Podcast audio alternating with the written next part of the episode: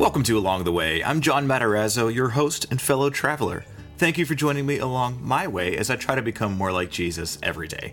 This episode of Along the Way is part two of translating life's languages. In the last episode, I talked with Anna Kendall, the co founder of Life Languages International. After I had that conversation with Anna Kendall, I found out my results for the Life Languages assessment. And in this episode, I follow up with Carolyn Santos, the Life Languages International Training Director. Let's get to that conversation right now.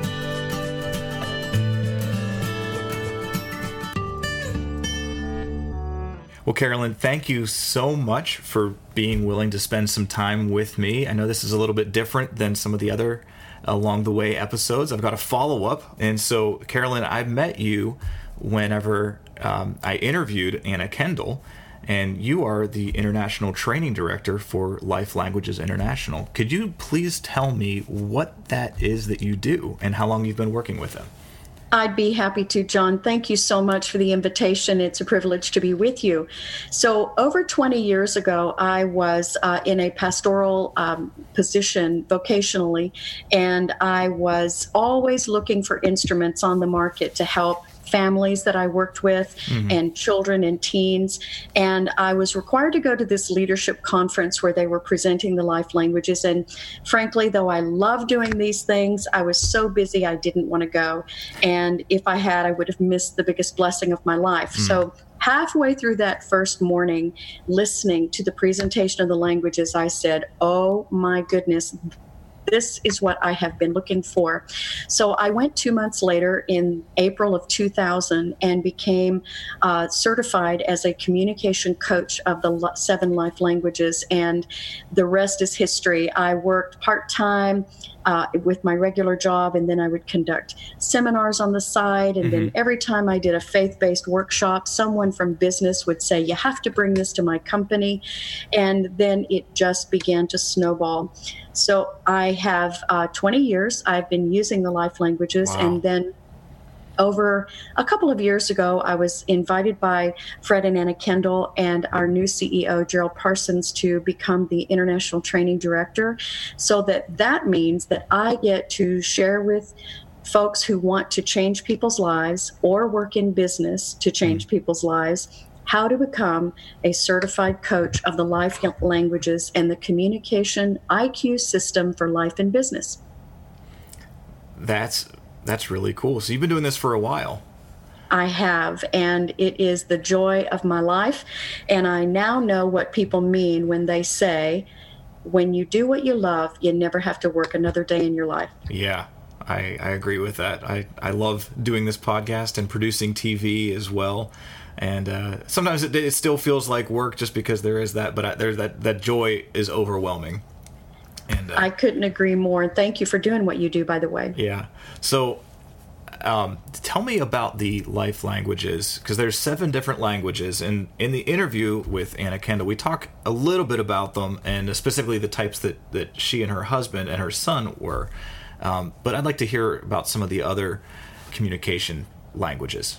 Sure. Well, I'll just hit the high spots from about five or ten thousand feet. yeah, I know it's a lot is, to cover. So I know, but it's still enough that you will be able to get a good picture. Oh, good. Thank you. The life languages were given to Fred and Anna Kendall from Romans chapter 12, verses 6 through 8. And that essentially says, as each one of us has received gifts, let us use them accordingly. And then it says, uh, let him who prophesy do so according to the proportion of his faith. Let him who serves in his serving. He who encourages in exhortation. He who teaches with in his teaching, he who gives with liberality, he who leads with diligence, and he who shows mercy with cheerfulness. And so those are the seven life languages. I like to call them the nature of the Father and how he has wired each one of us uniquely to express him in the earth. So when we put that in terms of communication styles, how we express the Father in the earth, we have seven languages in three intelligence categories kinetic mm-hmm. people, those are people who approach life first with action, then thinking or feeling. The emotive intelligence category, those who approach life first with feeling, then action or thinking. And then, of course, the cognitive category, which is big for you, John, that those who approach life first with thinking, then with action or feeling. So, in those three categories lie the seven languages mover, doer, kinetic languages, action. Can you hear the action? Oh, yeah, absolutely. Mm-hmm. And you got and great then, little icons with these as well, which is oh fun. yes. And anyone who has the book Communication IQ will be able to see these in the book as well as the chart that I'm going to be talking with you about today. Wonderful. And then in the emotive category, there's influencer and responder, and those are the people people, but they're very different in the way they approach people. And then shaper, producer, and contemplator, the thinking languages, and yet each of them unique and distinct. Oh, very cool. So where where do you lie on this?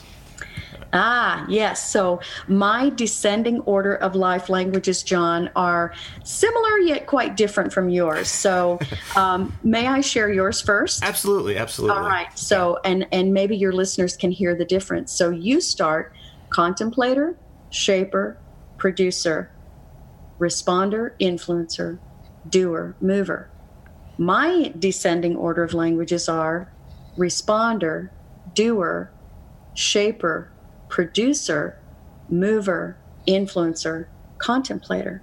So your first language and my last language are exactly the opposite. Okay. And my second language is your sixth language. So there you can begin to see that if you and I work together uh-huh. um, on a daily basis, we may have to have some conversations to find a common place to start because our languages are different. Sure. And one one thing I really like from what I've uh, from what I've read and what I've heard from uh, from Anna and you as well is that everybody has all these languages. That's right. It's not like some of the other assessments that are, that are like the Myers Briggs or the uh, Enneagram or the Predictive Index, where you're kind of like in one area but not the others. With the life languages, you really do speak all seven, just in different uh, degrees. Absolutely. Correct? Yes, you couldn't have said it better. One of the things that I like to say is that if the Father, for example, the scripture says Jesus said, Weep with those who weep. And there is a particular life language that is not inclined towards weeping with those who weep. And so the Father would have been completely unkind and unjust to say to all people, hmm. Weep with those who weep, if he hadn't given each of us the ability even the ability that if even if I have to pull up on it from the very bottom of my being, the ability to do that. So even though there are languages that tend to be willing to weep with those who weep. There are those that don't. But when it's appropriate, I have a choice. With the knowledge of the life languages, that's one of the biggest things for me is it gives me the awareness that I have more choices than I ever realized I had in communication. Some of the just some of them are just more preferable to me than others. Sure. There's also another language that, well, another scripture where Jesus said, Rejoice with those who rejoice.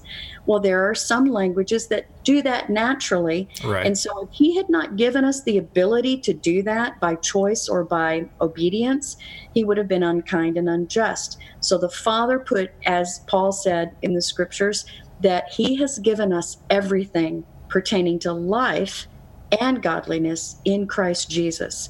So, like David said, we truly are fearfully and wonderfully made. That's awesome. So, I really like that we're not pigeonholed into one category or the other. Yes, we are a whole being. So, it's a very holistic approach to living, loving, working, and caring for each other um, by knowing the life languages. Yeah. Now, before we started this interview, uh, um, I mistakenly said, you know, I took this test, and you said, actually, no, it's an assessment. Could you explain why we use one term and not the other, and what's the yeah. what's the purpose of that? Thank you, John. Yeah, people have test anxiety, and so when we say take this test, it implies good, bad, pass mm. or fail, right or wrong. And with the life languages, we, we say to people, answer these questions, take these survey questions, the assessment, because we have no preferred outcome as I said a moment ago, every one of us are fearfully and wonderfully made. The problem is, knowing it or not knowing it can be the issue. Um, as I shared earlier, the descending order of languages, mm-hmm. and between you and I, we have some very um, real, though not difficult, if we didn't know we had differences, that could be difficult. But knowing our differences gives us choices. Knowledge, it brings the power of understanding to relationships. Right. But even a person being self aware of their profile results can help them understand where and why they may be prone to internal conflict okay. just you and I could be aware that we have external conflict because of our respective different results. Yeah. So it's not a test. It's an assessment that gives us knowledge and understanding. Right. And as you understand more about yourself, and then you realize that, oh, there's people that don't think the same way that I do. The, the, there's people that don't communicate the same way that I do. And they're not intentionally trying to annoy me because they're not getting what I'm trying to communicate. We're, we're all different but God designed us in a way that we can overcome those differences. Am I am I saying that? Absolutely. Yes. And John, the beautiful thing about the language is that the Lord again gave Fred and Anna Kendall this download from heaven and and did so over a number of years is that each life language though it's a particular it's like knowing english and spanish and french and german and being able to be conversational in all those languages and yet when it comes to russian or chinese mm-hmm. or whatever afrikaans i no habla español right i don't know how to speak that language right. yet um, when i have understanding of the facts of each language then whether i speak it or not I can understand it and then act accordingly. And what I mean by that is, for example, may I talk about your absolutely i was just going to ask you let's let's talk about you mentioned about being fearfully and wonderfully made and i want to hear how i'm fearfully and wonderfully made excellent well first of all your results uh, and thank you for letting me share this with god and everybody uh, oh, yeah. john because there's no good bad right or wrong so your descending order of languages happens to fall in the following way and it's kind of the way uh, I like to say people process incoming and outgoing communication because, as I said, we've got the three categories kinetic, action, emotive, feeling, cognitive thinking that I'm going to talk about how you tend to process um, incoming and outgoing communication based on your order. This will be fun. yes, it is. So it's interesting. Now, this is different for everyone, but you happen, I would, based on how you answered the questions, that you think, think, think, feel, feel, act, act. Okay. So it's very, you have all three cognitive languages at the top, then you have the two emotive languages in the middle, and the action or kinetic languages at the bottom. That doesn't mean that you don't ever act or do anything because we all know differently than that. Mm-hmm. But it's how you approach things that you're probably very logical, uh, systematic, uh, strategic, resourceful, and you think things through almost sometimes ad infinitum that you could get even lost in your thoughts. Does that ever happen to you? Yeah, just a little bit. so let's just talk about your primary language, right. contemplator. The contemplator life language is the most intelligent all the languages are smart, but none as academically intelligent as the contemplator life language. So you are in the top 14% of the population who have contemplator as their primary life language. Okay. Yes. So each life language has three major characteristics. So I want to ask you intelligent, inquisitive, philosophical. Those are the three primary characteristics that when anyone is speaking contemplator, you'll see or hear these. Which of those three could be all of them, could be two, could be none. Which of those do you most identify with? Intelligent, inquisitive, philosophical? I would probably say inquisitive. All uh, right. Which is you, one of the reasons that I'm doing this podcast is because I like to ask people questions and I want to learn from them. So I think probably inquisitive fits me the best out of those three. All right. And if you were going to put them, do you relate to the other two at all? Intelligent yeah, and yeah. philosophical. So if you were going to put them in descending order of priority for me, what what were the highlights for you? In, inquisitive, number one, mm-hmm. then then intelligent or philosophical. Oh, that's tough. Um, they could be tied. That's fine. I'm gonna say philosophical and then intelligent. Ah, well, I would put them in reverse order. Okay. Humble. why, why, why would uh, why would you say that? because again the contemplator life language they just tend to be so smart that sometimes that is the blessing and the bane of their existence is being so smart that sometimes they can find it difficult to connect with other people because they love deep conversation they love facts they love information they love to verify information and validate information and mm-hmm. facts. And not everybody again 86% of the population do not speak contemplator as a primary life language. Right? Does that make sense? yeah okay. Yeah? So essentially to varying degrees 86% of the population john don't get where you come from initially. Okay that makes sense? Yeah. So here's how talking about the contemplator life language um, a little bit more. I love this language. In fact, um, my late husband was a first language contemplator. My oldest daughter is a first language contemplator, and many of my closest friends are high mm-hmm. contemplator speakers, and it's my weakest language. We tend to uh, our, gravitate to our opposites, right? Because we need balance. So each life language has what we call a filter question. That means it's like a set of lenses that people are looking through. It's but it's an internal question that's pulsing that must be answered. And for the filter question for the contemplator, it's am I really interested in this? So the question I'd have for you, John, is do you resonate with that question that if you're not interested in something, you probably, you might have or probably have a difficult time giving it your all? Would you agree or disagree with that? I would agree with that. Um, going back to when I did my radio school, um, like le- actually leading up to that in high school, if I wasn't really interested in something, I wasn't really paying attention. I, I wasn't the best high school student and then something clicked in my 11th grade year.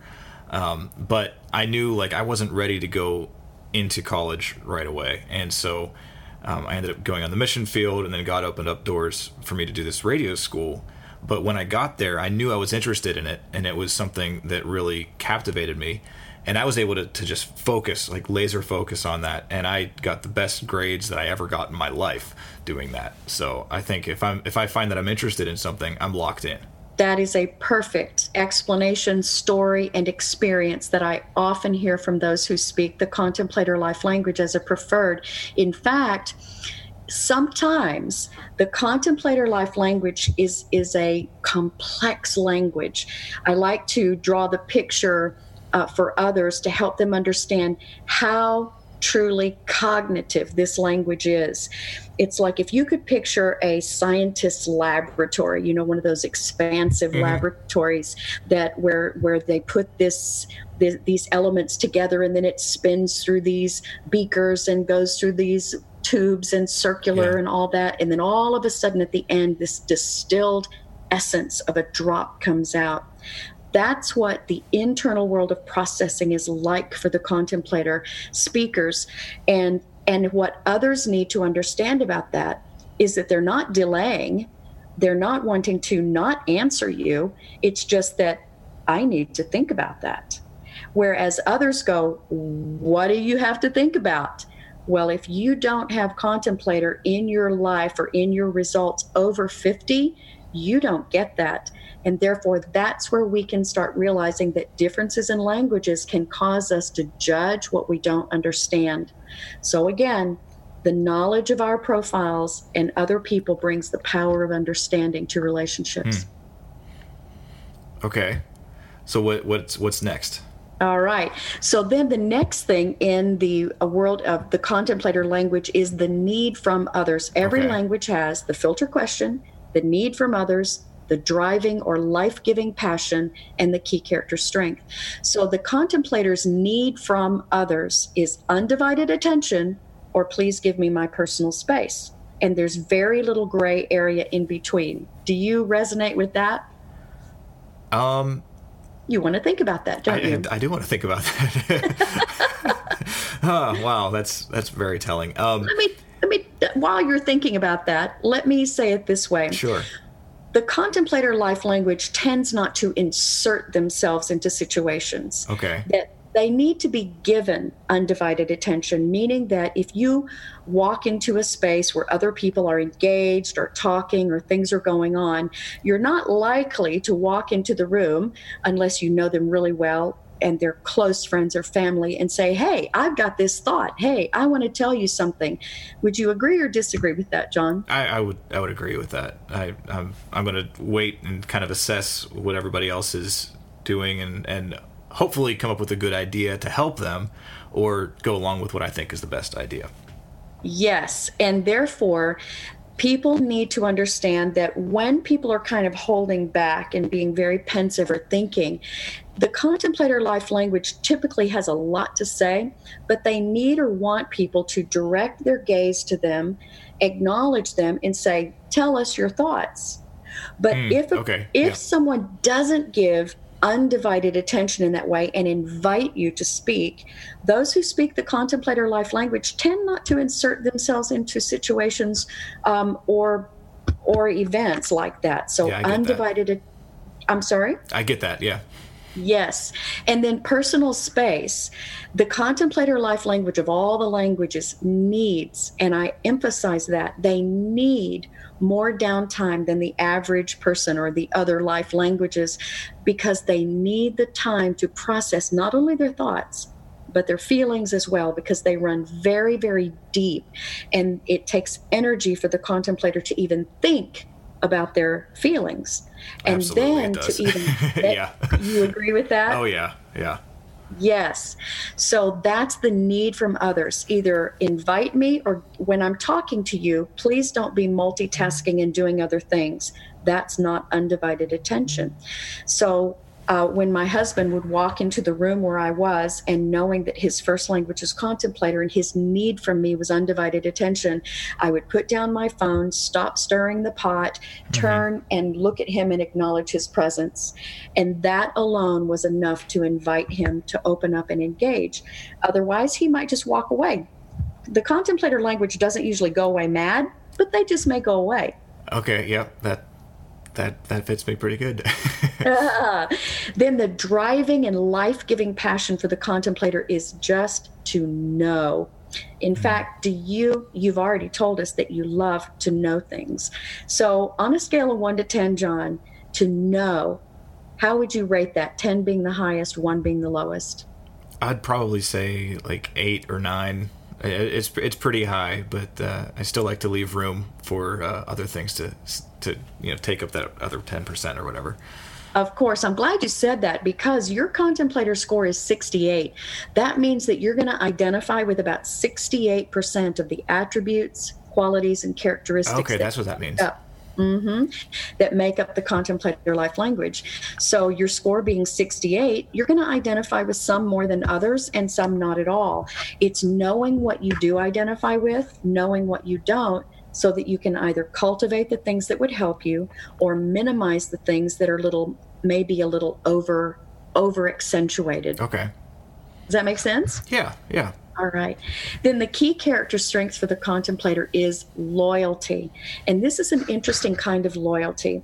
Um, I asked a contemplator male, uh, a man who spoke contemplator as his first language one time, I said, Who's your best friend? And they he thought and he thought and he thought a minute and said, I think it'd have to be Dave. And I said, So tell me the last time you talked to Dave. And he thought and he thought and he thought. And he said, It's been about six years. And I said, Interesting. So that is the world of the contemplator. They're loyal but they may not reach out in an effort to connect because it is it tends to be quite an internal language but the beautiful thing john is that you're not just a contemplator speaker you have six other languages mm. shaper which is the quintessential leader the born leader. All the languages can lead, but the shaper is the most leader of all of the leaders. The producer life language, which is gracious, gracious and hospitable and loves to manage resources like people's knowledge. Mm-hmm. Does that make sense? Yeah, yeah, absolutely. And then you have responder, the, the language that wants to help and instruct people and likely being think think think and loving knowledge you want to care about people and help them by infusing them with information and knowledge. That's how you likely most care about people. Absolutely then, yeah. Yeah would you agree with that? Yeah, and tell yeah. me how so. Um like because I, I don't want to just help people in their current situation. I want to help them for the long term. Like here is like I just want to help people kind of reframe the way that they look at things sometimes. It's like, okay, you made this mistake, then let's look at it this way so that we don't do that same thing again. So it's not it's helping them out of that situation, but also dealing with the uh, um, the future forward concept. Absolutely. The that's I'm so glad you said that because that that brings in both your second language shaper. All right, let's get a plan for this. All okay. right. If you don't have a plan, you're planning to fail. Yes. Exactly, so, yeah. and then one of the other things that the shaper life language may love to say would be proper prior planning prevents pitifully poor performance. yeah. Do you identify with that? Oh, yeah. yeah. Yeah. Yeah. I'm and not always, then, uh, sometimes I'm guilty of, of not not, not planning things the whole way through, but I, I appreciate that whole thing. Uh, I appreciate the planning a lot more than. Uh, yeah. Yes. Yeah. And sometimes, John, with your, and that can help us understand where and why we may have internal conflict, even where our languages are, and help us work better with ourselves. Because the contemplator loves to think, think, think, think, think. And then your shaper is only five points difference. And then because of that, you think about plans. But then the contemplator, here's a beautiful, I want to verify this with you. So okay. can you help me out here with Absolutely, an experiment? Yeah. All right. The contemplator life language tends to love thinking things through, but their internal world of, of thought is so real and so deep and so living that it's almost like virtual reality. So that sometimes, for those who speak contemplator, thinking it can actually feel to them as though they've already done it. Okay. You may have to think about that. But in other words, when you think so deeply about and your shaper's helping you with the plan, we got to get a plan. Mm-hmm. And then you think about the plan and you just said that sometimes I don't actually think through or follow through on that plan. Could it be because you've thought about it so much and you've realized the end result that it's like, okay, well, the pressure to do this is not as deep as it was now because right. I thought it through and I can see it. So now let's just take it easy and move one step at a time. Yeah, I, I would I would agree with that. Yeah, the um, something that one of my favorite things growing up was um, those Rube Goldberg machines. If you if you're, if you're familiar with that at all, the you know it's like the shoe that's attached to the broom handle swings and kicks this thing, and, and it causes this ball to roll down this way, and then eventually it's basically a mouse like the game Mousetrap. Yes. But they were super complex, and so my brain just kind of thinks, okay, if this happens, then this is going to happen, and this is going to happen, and this is going to happen, and sometimes it creates a downward spiral where it's like, okay, this is the worst worst case scenario. Um, and I kind of come up with what that is, and then I'll back it up a few steps and I'll say, okay, that's the worst case scenario. Anything else that doesn't happen like that, I think we're okay. so that's incredible. And that now, see, I knew mousetrap when you said it, but the first thing I thought, no, I don't know what yeah. that is. But you, of course, you would know the the the official title of that. Right, right. Uh, that's beautiful. And again, I do not have that quest of I just have to know. As far as for me, if the lights if the lights come on when I flip the switch, that's all I want to know.